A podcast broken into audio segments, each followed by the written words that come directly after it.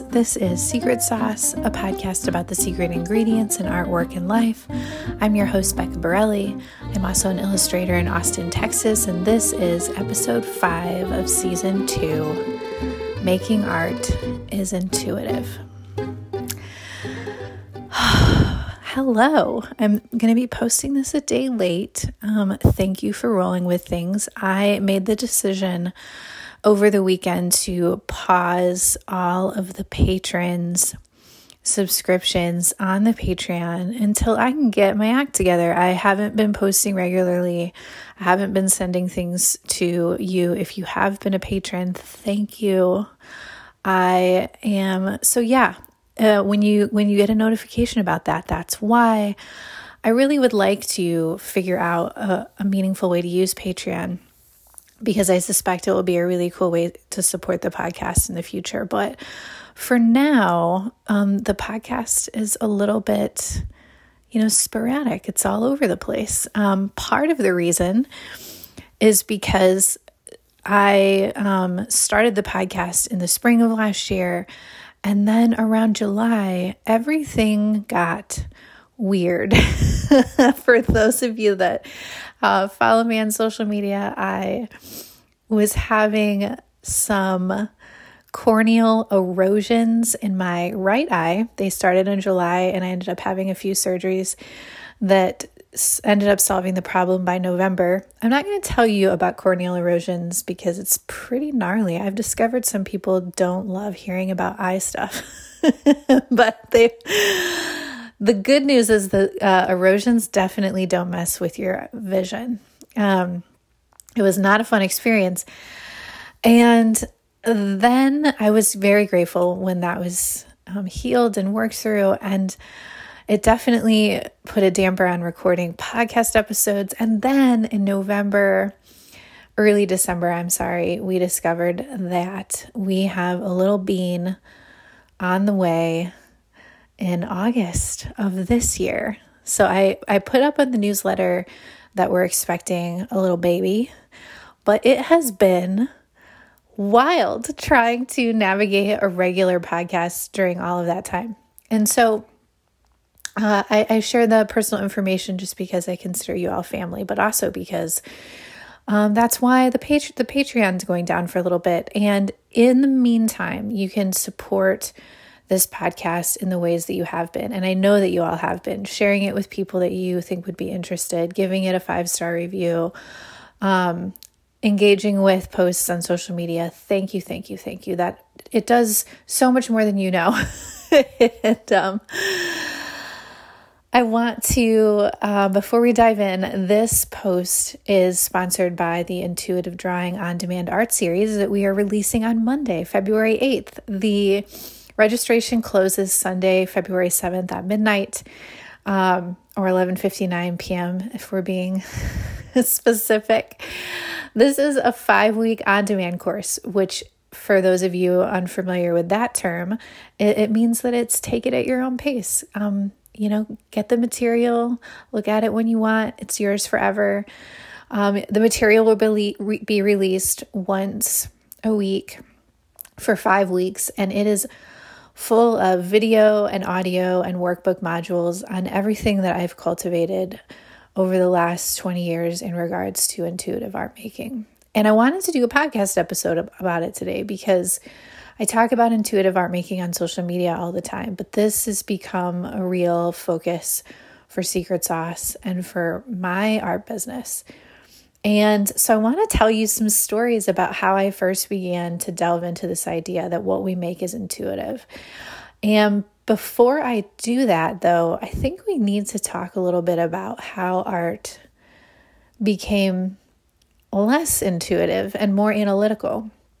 And I'm certainly not making the case in this episode that analyzing art or making art from a logical, analytical um, perspective is a bad thing. It's not a bad thing. Um, analysis and logic is wildly important. And for a long time, especially in sort of classical veins of art making, when we, when we think of like, you know, white European styles of art making, this sort of logical analysis became this very narrow conception of art. And anything that kind of fell outside of this very um, analytical, realistic, representational style of making was considered low art or not art at all, right? So if you're Michelangelo carving the most realistic representation of a male nude that you can,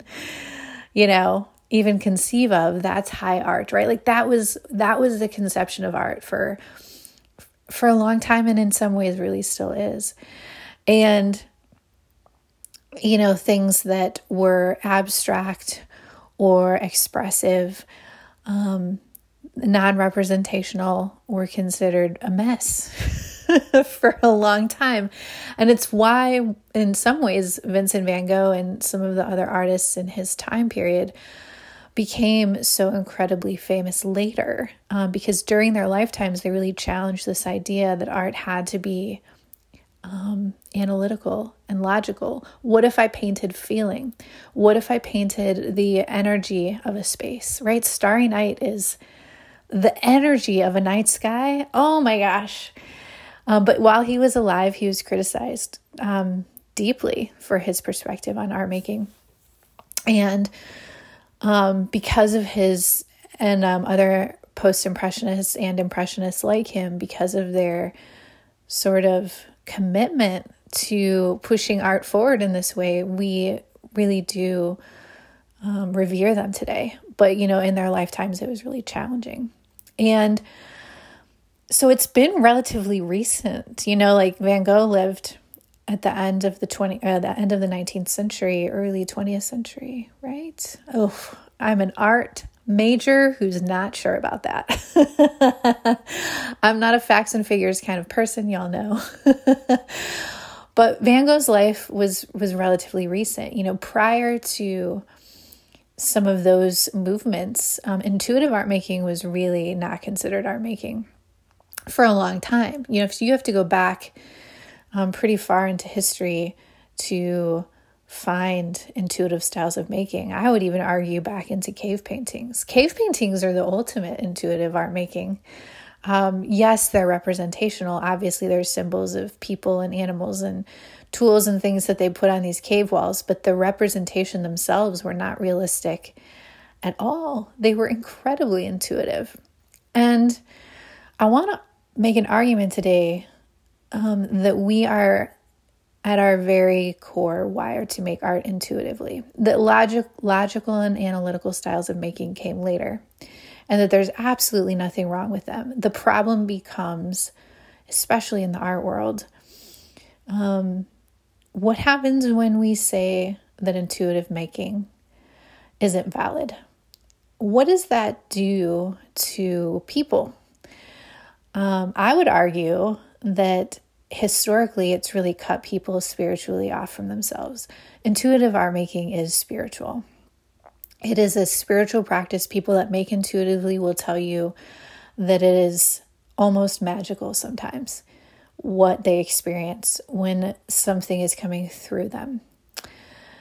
So let's talk about this. So I want to, so I didn't always view art this way, although I think that I subconsciously did. I just didn't consciously view it this way until I became a school teacher.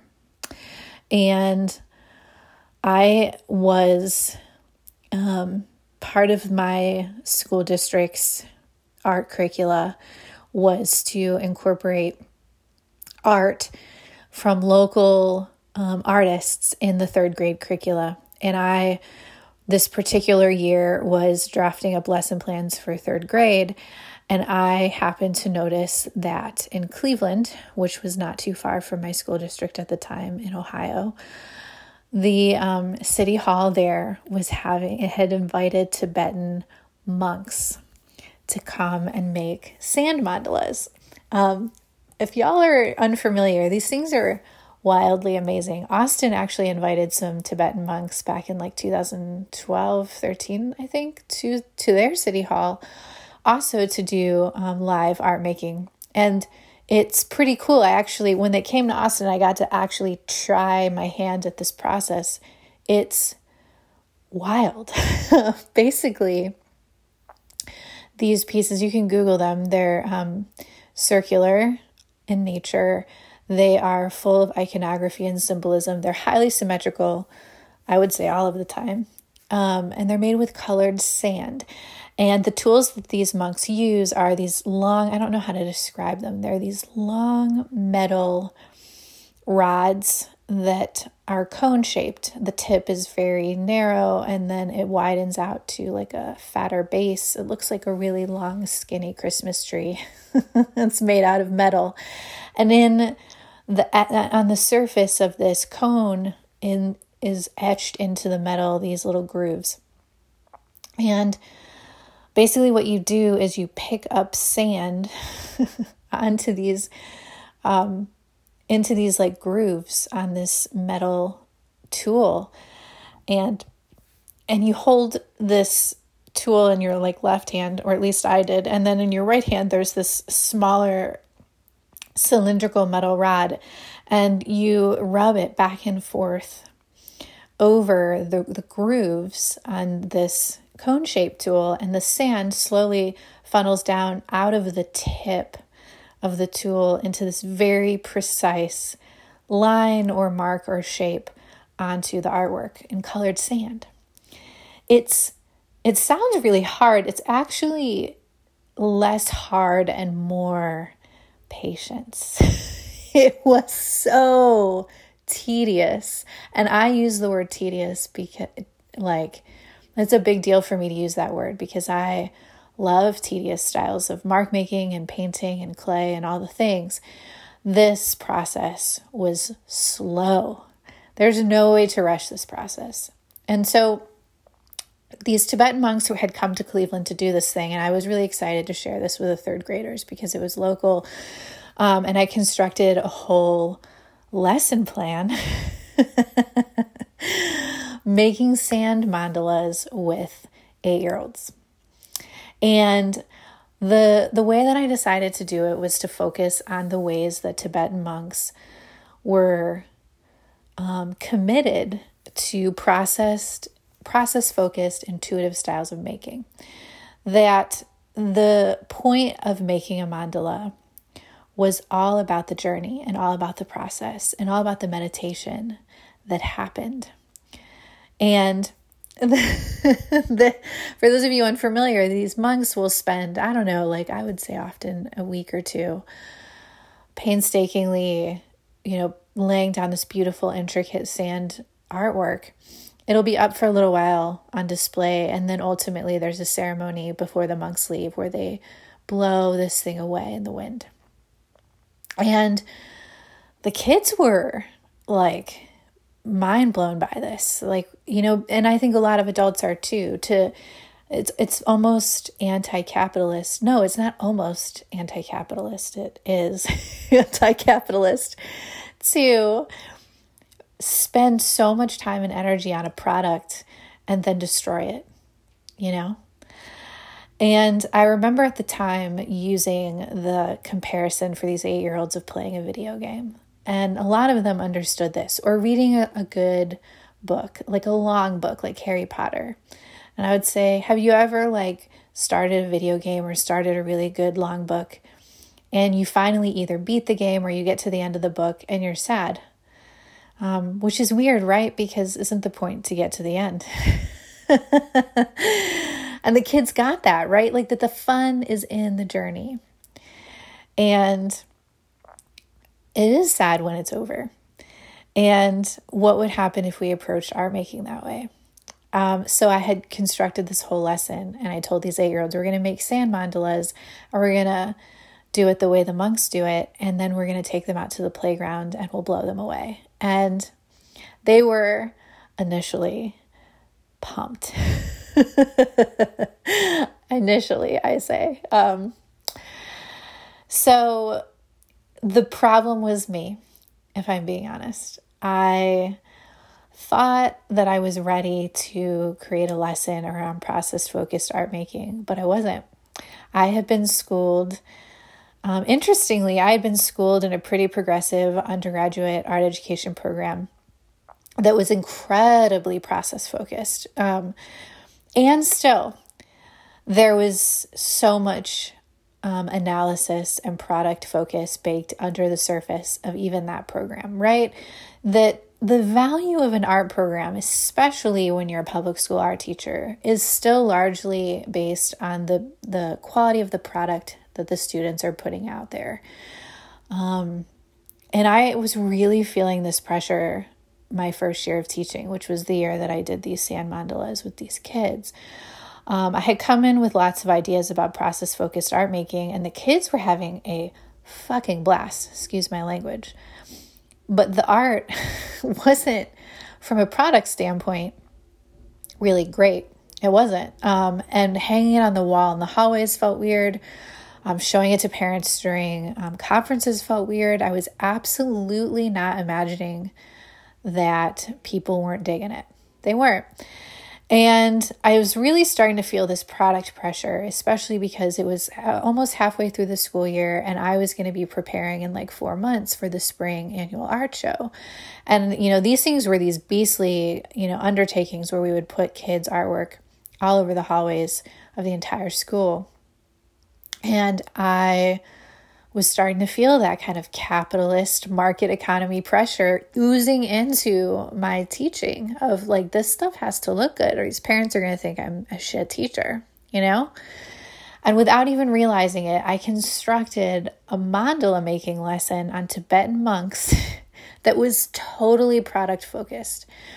And when I say product focused, this is what we did the kids came in on the first day. Um, I had set out all of these trays of colored sand. Each of the kids got their own personal art tray, and then on the art tray was taped a piece of white paper with a round circle, just like a mandala. And the kids got glue, and then we talked about all kinds of product focused tools and techniques of making a mandala. So we talked about symmetry and we talked about asymmetry and we talked about choosing colors and color schemes. And we talked about taking our time and laying the sand down in a way that w- was neat, right? This is all technical product focused stuff. And they had a blast. There's nothing wrong with product focused teaching or product focused art making at all. It just matters when you're trying to gauge the outcomes that you want. And what I had wanted at the time was for the kids to immerse themselves in the joy of making this stuff and then the release of letting it go. You know, that that I, I thought eight year olds would be ready to do that.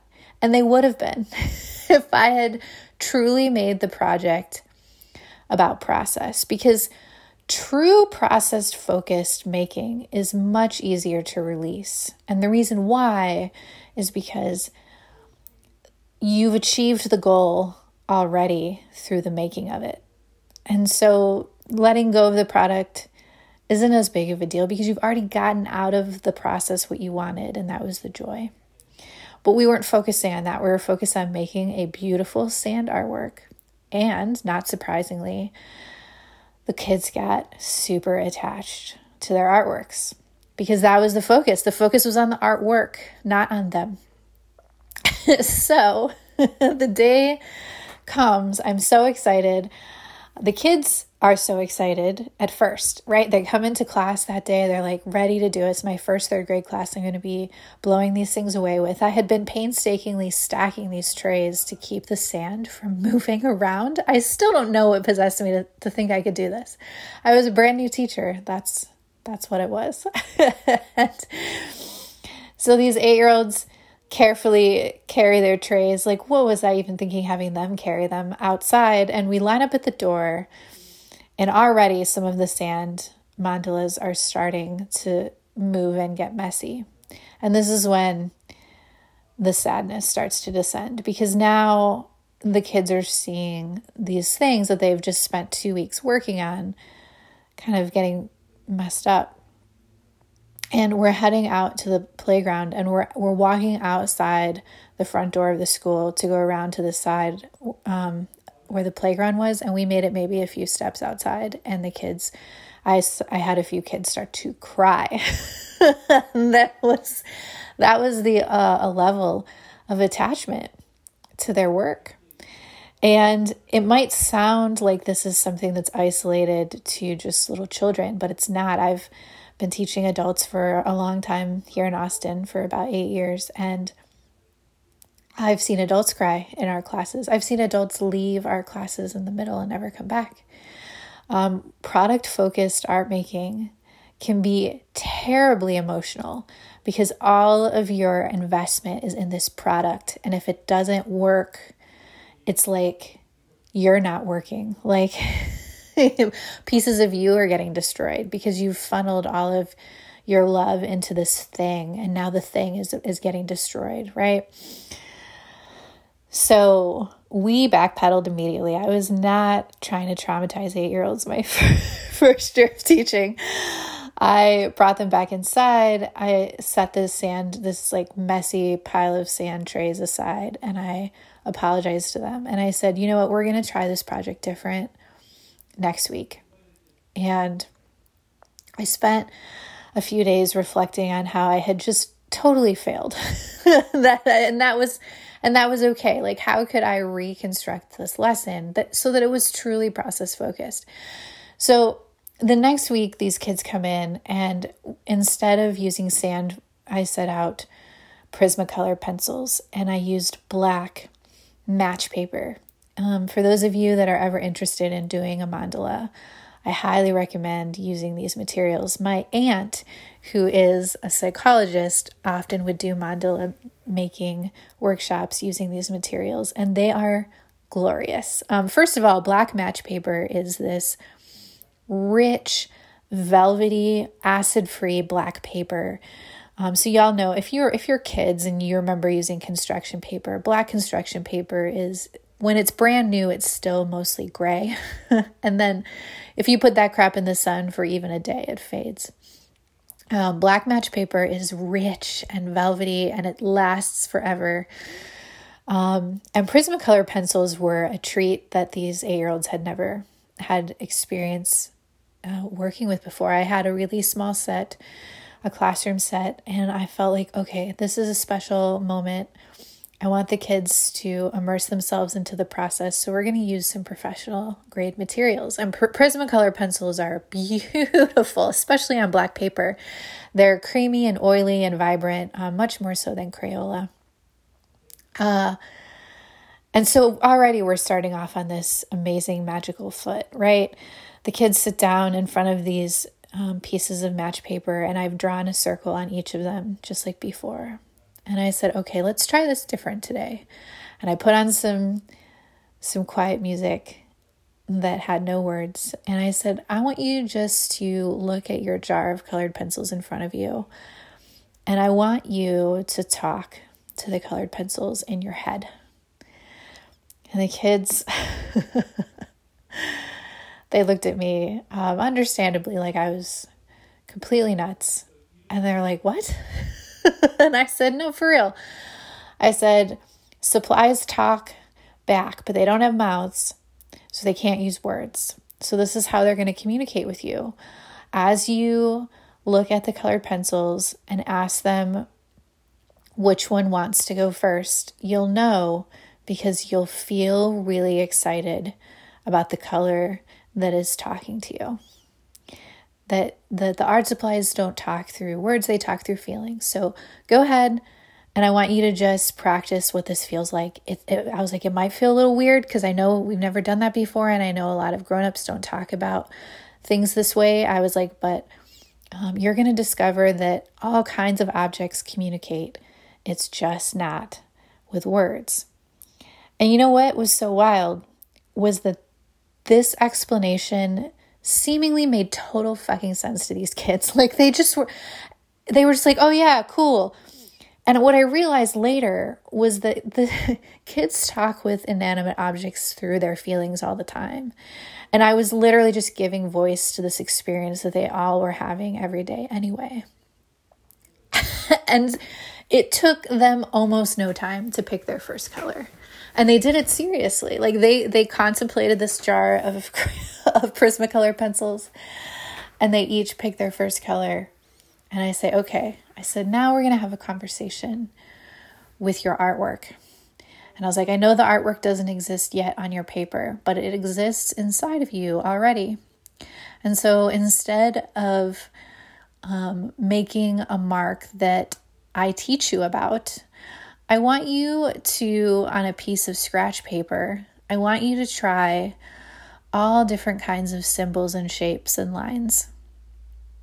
And the symbols and shapes and lines will talk to you in the same way the colored pencil did. And you'll know the first mark you're supposed to make by how you feel. If you feel really good making it, then I want you to put that shape or line or mark on your black match paper first. And I want you to put it wherever feels best because that's where the artwork wants you to put it. The artwork will communicate with you through your feelings. And then I told them, and and this part was, you know, they're like, okay, like, okay, this is weird. Um, but we like had a lot of fun picking the colored pencil this way, so I think we're on board, right? Like And then I told them, I said, if you ever feel stuck, like you're just not getting a feeling at all, I said, take a minute to pause because sometimes feelings need lots of space to come in. And I said, and if you still aren't getting a feeling, maybe it's because your um, artwork is talking through your mind instead of your feelings. And so I want you to put down whatever it is you think you want to put down first. Because what I realized was not not all kids like you know are tapped into feelings that way. Like a lot of them are thinkers, and the mind is an avenue to intuition as well, you know? So, so I'm kind of not nervous, but I just have no idea how this process is going to go. Like I've kind of pulled this out of my butt last minute. I, um, but I figure, you know, this is, these steps are going to force the kids to stay in the moment and to really immerse themselves into the work without thinking about the product later. And I told them, I said, we don't know what your artwork's going to be. We're not even thinking about it. The artwork's going to tell us, and we'll figure it out later. I was like, this is kind of cool, y'all, because you're going to get this mystery revealed to you later. And they were really, really into this. subsequently, what unfolded was probably one of the neatest art lessons of my career. Um, it is not um it is not intuitive for children to be silent in, for long periods of time in a group. Uh, schools spend schools and teachers spend inordinate amounts of time and resources in managing kids talking. It's exhausting. It was one of my least favorite things about school. And I need it and kids need to be quiet in order for there to be focused learning, but it's not intuitive for them. They want to share, they want to communicate, and being quiet for long periods of time isn't natural for them. And so I was always kind of in art class coming up with these systems to manage that. And this particular day, there was, you know, zero management needed. The kids were willfully silent of their own accord the entire class. And the focus was trem- it was tremendous. I can't, I still can't honestly convey in words what it was like. There was an energy in the room that changed my perspective on teaching forever. And so we we have this amazing experience. Um, it time flies by so incredibly fast um, to the point where I didn't even have them clean up um, and line up at the door to wait for their teacher. I just let them draw until their teacher showed up. And when she showed up, all of them started, oh no, like they were so deeply immersed in, in the art zone that that the jarring nature of having to turn that switch off and, and go with her was uh, really uncomfortable. And they were, many of them were begging, like, please, can we like take our artwork with us? Can we stay a little longer? Can I come back at lunchtime? I was I was blown away.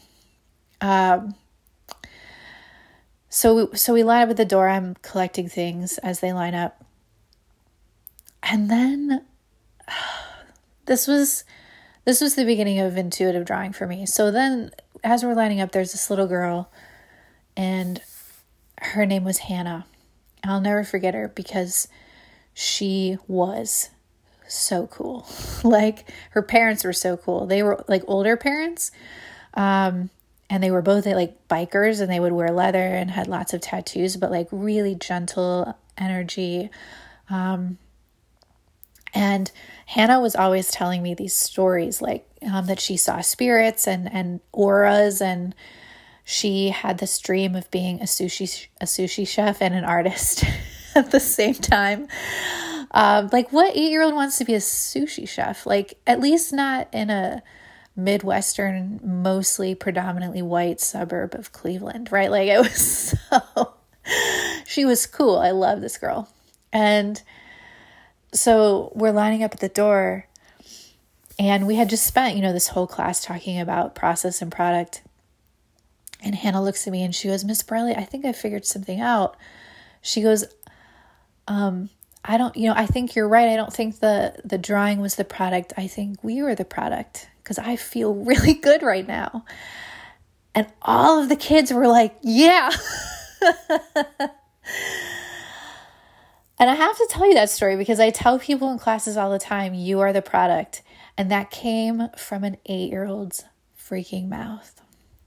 That gives, I mean, this story gives me hope for the planet. Like, I, maybe that's a dramatic thing to, thing to say, but um, children are so wise and they're full of so much.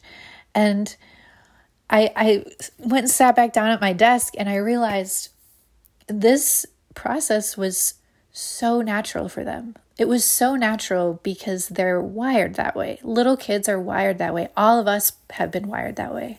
We're all born with this propensity to make things as a tool to remake ourselves, to center ourselves, to come home to ourselves, to channel something through us from another realm, to communicate and commune with objects in a spiritual way. We're wired to do this. It was so easy for them. The thing the thing is, the challenge is is to not take it out of them. right? And I was kind of chuckling to myself because I had created this whole lesson expecting that I was going to teach kids how to intuitively draw. And I and I got totally schooled, right? Like they already knew how. they were masters at it just like these monks. They were so they just needed someone to create a space for them to do it. so I began to really perseverate on this idea. Like I kept thinking, okay, how can I transform this into, you know, like a style? And I realized that the reason that this style of teaching was so enjoyable for me was because this was how I made artwork too. Um, I would I would discover this much later. You know, when I was a school teacher, I was um, still firmly rooted in lots of representational classical styles of art making that I had learned in, in high school and my undergrad. I wouldn't return to my roots of intuitive drawing until I was 30. And I've talked about that, um, I think, in the first episode of Secret Sauce, that my homecoming to myself and to my art style was like way later in life. You know, that I had been indoctrinated just like so many other artists that intuitive styles of making were less serious art. You know that that they were fun and they were cute, right? But like serious artists do things a certain way. And so, you know, I was I was really still firmly rooted in that mindset. Um my in my personal work. But this experience with these kids woke me up like something woke up in my soul. And, you know, when I kind of reclaimed my my personal intuitive style at age 30 i became obsessed with teaching this. You know that the people just people didn't even need a teacher necessarily. They just needed a space to reclaim it because we're all we were all born doing it. Like whether you identified as an artist as a five or six or seven year old or not, you are wired to make stuff intuitively. And at some point, you were educated out of that capacity, but it never goes away. And I began incorporating intuitive styles of drawing into um, my adult classes at Laguna Gloria here in Austin. And that was that was eye-opening. It was not natural anymore for those people.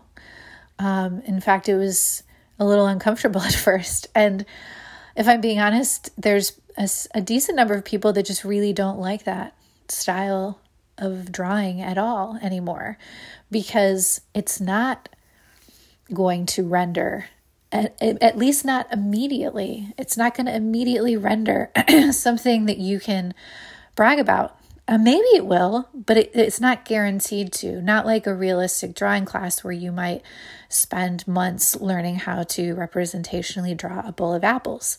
You know, that can feel really rewarding to a lot of people who have really fallen in love with analytical styles of learning and making. And so intuitive drawing wasn't for everybody, and that was 100% okay. But for the people that had been missing that spiritual connection to themselves. Like not even to like any religious connotations of spirit here. Like i'm just talking about a spiritual connection to your inner self. That's what art would do for so many kids and and getting adults back into that space was so rewarding. And i thought that my education around intuitive drawing kind of like had commit like not commenced, I'm sorry, I had kind of like, you know, was sort of like wrapping itself up, right? Like that I learned all this stuff and that um, I was ready to like, you know, do like a whole curricula on it and like create, you know, um, classes on it. You know, this was five or six years ago. And then I got, and then I got schooled a little bit. Um, and this is what happened. So, um, in 2014, um, I had been about a year out of grad school and I was feeling incredibly lost and incredibly frustrated.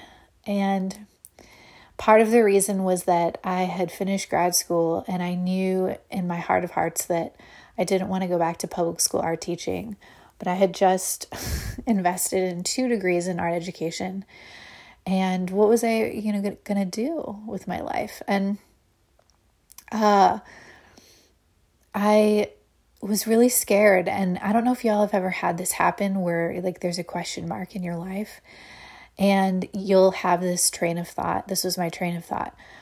I've got to figure this out now. Like I've got to funnel all my energy into figuring this out because if I don't, X, X, Y, Z bad things are going to happen. Can you relate? Because I think everyone does this. And it feels like the right thing to do, right? Like, oh, there's this question mark in my life. I'm going to funnel all my energy into figuring it out. And in so doing, I actually was like hindering myself even more. Like, I was like preventing myself from accessing the wisdom that I needed. And I got frustrated and I um, have talked about this in the past, but I periodically will go see intuitives or mediums um, to, to get assistance or help. Um, I'm, I'm all for counseling, by the way, but like there's something about going to somebody in an intuitive capacity that's completely different. And so I went to this incredibly talented medium. She's here in Austin, um, you know, seven years ago now.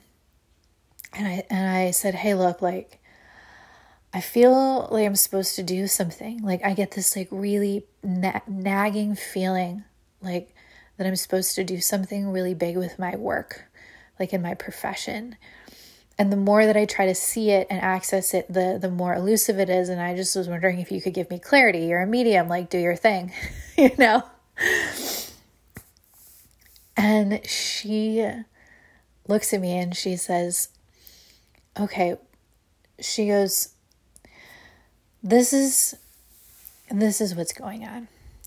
She goes, "Your," she goes, "Humans aren't linear." And I was like, "What? What what does this have to do with my question?" she says, "No, no, no, bear with me." She said, "Humans experience the world in a linear way." She goes, You're born and then you die. And there's a line in between, and you experience things one after another after another. She goes, But your actual being is not linear. it's multidimensional. She goes, This is something Einstein talked about. She goes, and the metaphor I like to use with clients is that it's a video game. And all of the options for all of the characters and all of the journeys are baked into the game. But you only experience one at a time when you play the game. And I was like, oh, yeah, that's a good metaphor. I like that. and she said, so I, she goes, this is what I think is happening. She goes, and people do this all the time, especially when they're trying to make something in their life. She goes, because you're expansive, because you're multidimensional. She's like, there's part of you that is literally able to tell what you're going to do 20, 30, 40 years from now. She goes, there is. And it's getting you really excited, and you're trying to make it happen now. She goes, You're trying to make step Z happen when you're on step A and that's not possible and it's pissing you off. She goes, "But let that comfort you that you're not making this up, that you that something really cool is waiting for you, but that if you want to make it happen now, you will continue to be frustrated. Be here now. Meditate, um, focus on being in the moment." And I, I had this dual experience when she said this to me. First, of total awe, because this just hit the nail on the head of my experience in a way that I wasn't expecting. Like, I've never heard the world described that way. I've never heard my experience described that way. And yeah, on this like very visceral level, I felt like she was just right. and um, I was really pissed. I was like, dang it. Like, why do all of these, you know, sort of spiritual journeys I go on always end up telling me to be in the moment? you know? And I went back and I reflected on this, and I realized that what was happening in my life was almost identical to what my students were experiencing in intuitive drawing. Right? Like, we've all been taught by modern education systems, um, by the culture, that life is a product, that it's about what you can get and what you can achieve, right? And so we all get into a trap of, I want to make this thing, and the thing is step Z. And I'm going to focus on the step Z until I get it. and and then weirdly it eludes us over and over and over. And that's really frustrating because we've been taught that's the way to do it and why isn't this working? And what this medium was telling me is that making stuff even in life doesn't work that way. What she was literally telling me was not was to to live my life in the same way I was teaching my students to draw. What feels good right now? What is your first mark going to be? Um, we don't know what the artwork's going to be later. We know it's going to be cool. We can kind of feel what it's going to be. But if we try to grasp it we're just going to piss ourselves off and we're going to be really frustrated. So, what is the first mark? And then we're going to sit and we're going to look at that thing and we're going to reflect on it and we're going to let it talk to us. And in that space, we're going to get an answer. This, you know, it would feel really good next to that pink dot. Another pink dot, but maybe magenta this time. right? That sounds so simple. And yet, she was kind of saying, like, that's the way to do it. That's the way to live. I think, you know, I think, you know, I'm sure some people are listening to this and they're like, oh, that's beautiful. And I love that. And also, you know, like there's oil changes and children need to go to the babysitter. And I, have a grocery list and I can't just like feel my way through the day all the time. Like, um, I I agree. I agree. Uh, you know, that's why this episode started with the affirmation that logic and analysis are not the devil either. that we need the whole of the experience, you know, but I would argue that we've gotten so detached from our intuitive styles of living and we focus so much on the anal- analytical styles of living you know, I would argue that that's part of what's gotten us to this space and time on the planet that feels decidedly not okay. that there's something that's been wanting to come through and it can't because we're so focused on our perceived idea of step Z, right? I have to make a lot of money. So, any of the intuitive spiritual things that my soul is trying to tell me are just going to have to sit the fuck down, right? Or I really want to make a drawing of a, of a giraffe. I don't even know why that popped into my head. and any ideas that try to come through me that aren't a giraffe, I'm going to ignore. And then when this giraffe ends up being really crunchy and frustrating, I'm going to convince myself I'm not an artist. I'm going to give up. Or society says that being a famous celebrity that makes a lot of money is the way to go. And so I'm going to fixate on that. And anything that tries to come through me that's contrary to that, I'm going to ignore and then if I don't become a famous celebrity, I'm going to feel like I'm not good at living. And then I'm not good at, you know, fi- finding and realizing a dream. Right? Um, it's not to say don't have goals. it's not to say that wanting to be famous is wrong. It's saying that as we're going through the process, the intuition is going to get us there faster than the analytical mind because the intuition is able to tap into something more expansive in the video game. I love this idea. I think this is so cool. Um, and I'm I'm like very aware even as I'm recording this how limiting my metaphors and stories are to describe this experience. Like the more that I teach intuitive drawing, the more and the more feedback I get from adults on this experience, the the the more it supersedes words. Like they'll they'll finish a session with me and they'll just like be like, I don't even know what to say. Like this just feels so amazing. Yeah, yeah, it does. It feels so good to make things in communion with your inner spirit.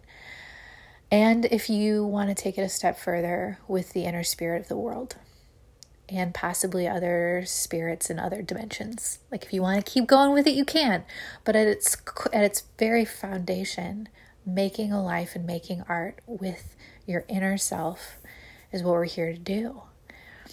And this is why I fully believe when like Jade, you know, Jade last week in her conversation with me when she said, artists are going to save the world. This is part of my perspective on why she's right.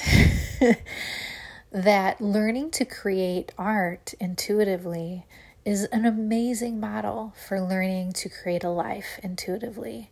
And learning to create a life intuitively, when enough people do that, will lead to a reclamation of our planet. that we will get to bring forth what the planet wants, not just what we want. Will be when you make things intuitively, you're creating with your inner self. And if you don't think your inner self's not connected with what the inner soul of the world wants, you know, that's that's something science has already proven, by the way. Like you you can just delve into like general physics and quantum theory and quantum entanglement and just google it. We're connected with the earth deeply intuitively and if we start listening to our intuition when we make stuff on a piece of paper can that help us to intuitively make stuff when we go out into our life and can that help us make stuff in communion with the planet better? I, I think so. I think art's going to save the world in this way 100%. And I'm not totally sure if the way that I've explained it makes a lot of sense. You know, I'm still really new to trying to put words and stories to this idea. But I think it's, you know, I think I'm getting close and I'm hoping that we're parts of it that resonated with your experience because I've noticed that a lot of artists um, are really on board with this idea. Even the ones that love representational drawing and painting and sculpting, even the ones that are incredibly technical and incredibly realistic. They, they brush up against their spirit and intuition all the time. They will walk away from a canvas after four hours of making and they feel like magic came through them. It doesn't happen all the time, but it happens enough that most artists don't find this idea objectionable in the least. It's just that we happen to live in a culture that doesn't explicitly talk about it as much as it should yet. We make things intuitively, whether it's art or a life or a family or friendships or doing our hair, tinkering on a car, talking to the cashier at Target. You you can drop in to your intuition and your empathy when you talk to people and a, and an, a simple interaction with a cashier at Target can become an artwork depending on how you approach it. Absolutely, it can. This is how art can change the world. I mean, one of many ways, but one of the ways that I'm very excited about. And anyway, I have to go because I have an appointment that I am one minute late for. Isn't that like a really um, unsexy way to end this episode? Like not intuitive at all. This is this is the reality of the world we live in. The, the world we live in is structured analytically most of the time.